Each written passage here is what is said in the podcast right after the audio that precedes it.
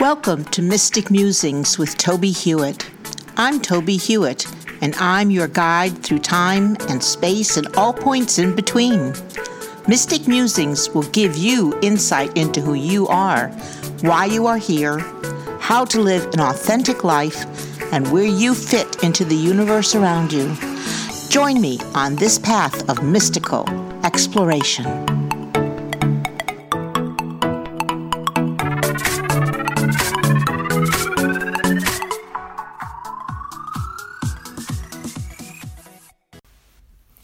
Welcome to episode 58 of Mystic Musings with Tobie Hewitt. This week we will consider new beginnings, celebration, and breaking free as we continue our mystic journey.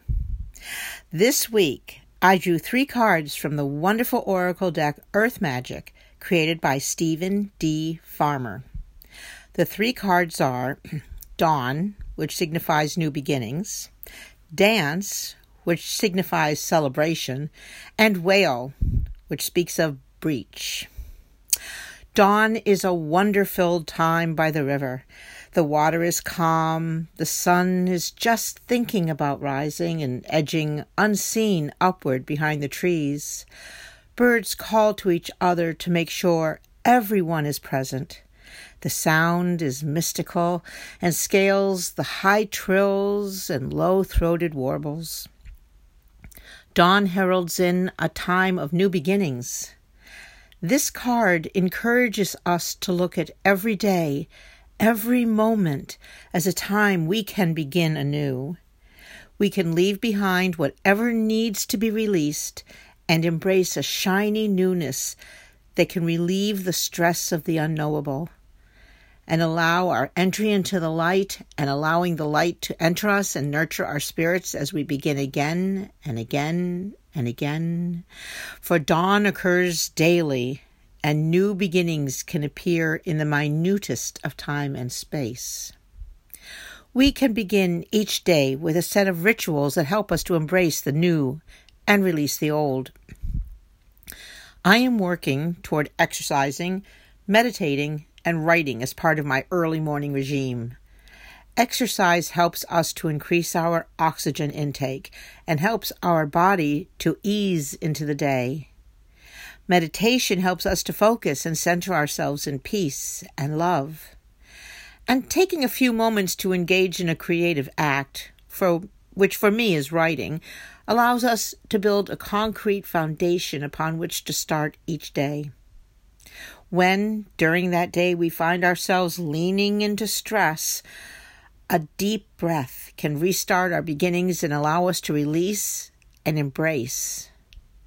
On the wider world stage, we can know that all things pass and new beginnings can be at hand. One of the things I am learning as the current events try to darken our lives is that there has been darkness before and we have always moved into the light of a new day. And we shall soon begin again in light and love. The second card reveals a dancer in indigenous car- garments, joyfully expressing herself through the power created through the movements of her body. Dance is a celebratory act, allowing the spirit to move in synergy with the body. We move in our own private dance, sculpting the air with our arms and legs to our own choreography. Or we engage in dance with others where there is a sense of cooperation as to where we place ourselves in relationship to them. Dance is joy manifested through the physical being. If we truly focus on our movements, we can begin to feel the muscles moving us through space, feeling the air we are expressing ourselves through. The air might be cool or moist with humidity, but as we further enter our state of celebration, we can experience a sense of freedom as our bodies release themselves from everyday constraint and allow our spirits to inform each movement. We become free through our celebration. I think this card was presented to encourage us further to practice and express joy as a salve for the small and large encumbrances we face each day. The third card, Whale, who is shown breaching or breaking through the surface of the ocean, brings this reading a fullness I had not seen coming. To breach is to break away from or out of, to stop living in the confines of our environment or our beliefs.